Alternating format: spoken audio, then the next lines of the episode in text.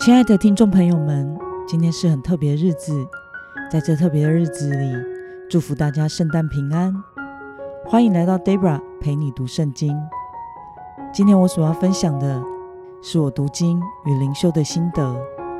我所使用的灵修材料是每日活水。今天的主题是耶稣以和平之王的身份来到世上。今天的经文在以赛亚书第九章一到七节。我所使用的圣经版本是和合本修订版。那么我们就先来读圣经喽。但那受过痛苦的必不再见幽暗。从前神使西布伦地和拿弗他利地被藐视，末后却使这沿海的路、约旦河东外邦人居住的加利利地得荣耀。在黑暗中行走的百姓看见了大光，住在死荫之地的人有光照耀他们。你使这国民众多，使他们喜乐大增，他们在你面前欢喜，好像收割时的欢喜，又像人分战利品那样的快乐。因为他们所负的重轭和肩头上的杖，并欺压者的棍，你都已经折断，如同在米甸的日子一般。战士在战乱中所穿的靴子，以及那滚在血中的衣服，都必当作柴火燃烧。因有一婴孩为我们而生，有一子赐给我们，政权必担在他的肩头上。他名称为奇妙策士、全能的神、永在的父、和平的君。他的政权与平安必加增无穷。他必在大卫的宝座上治理他的国，以公平公义使国坚定稳固，从今直到永远。万军之耶和华的热心必成就这事。让我们介绍今天的经文背景。这段经文当时是在以色列南北国分裂下，北国正面临亚述的攻打。在北部的西布伦地和拿弗他利地最先受到侵略。就在以色列被敌国包围的迷茫绝望的前景时，上帝透过先知以赛亚预言，将会为他们预备一位婴孩诞生在这世上，就是这位救世主弥赛亚，将为以色列和全人类从绝望中化为希望。让我们来观察今天的经文内容。先知以赛亚说，这位未来的君王使以色列得着恢复时，以色列将面临怎么样的变化呢？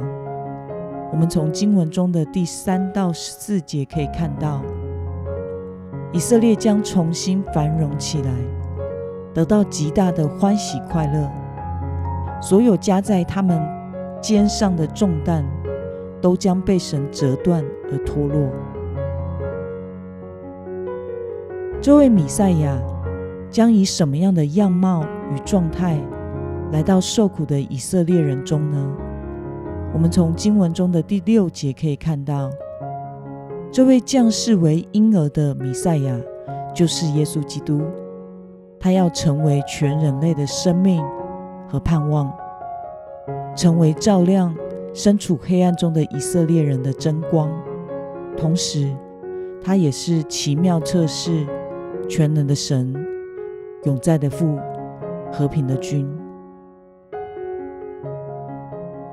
那么今天的经文可以带给我们什么样的思考与默想呢？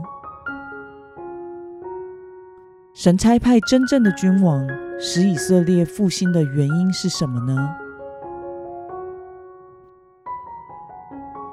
北国以色列因为悖逆抵挡神以及拜偶像而灭亡，在他们遭受审判亡国之后，得救的希望几乎破灭。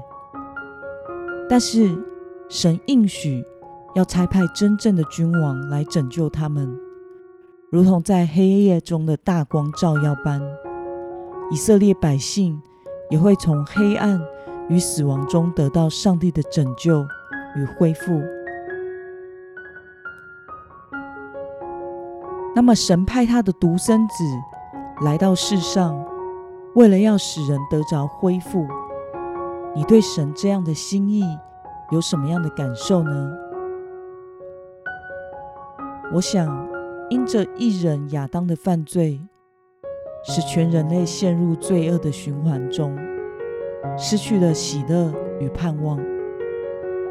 上帝却差派他的独生子来到世上，透过这一人的牺牲，而使全人类只要相信和接受耶稣基督为救主，生命就得以恢复。因耶稣基督为我们所受的刑罚，使我们得平安；因他为我们所受的鞭伤，使我们的生命得着医治。因此，在这个圣诞节来临时，我想我们应该以感恩的心来再一次默想来到这世上的和平的君耶稣为我们所做的一切，纪念他的救恩，并且与我们所爱的家人朋友们一起分享耶稣基督的爱，度过幸福的时光。那么今天的经文可以带给我们什么样的决心与应用呢？你是什么时候第一次感受到耶稣诞生所带来的平安呢？为了能喜乐地迎接这位和平的王耶稣基督，你要有哪些具体的行动呢？让我们一同来祷告。亲爱的天父上帝，感谢你透过今天圣诞节的经文，使我们再一次来纪念你。你是这一位和平的君王耶稣基督，你来到世上是为了使我们的生命得着恢复和拯救。求主赐福于我以及所有我爱的家人朋友们，都能在今天享受到耶稣基督所赐的平安，一起与人分享从你而来的爱。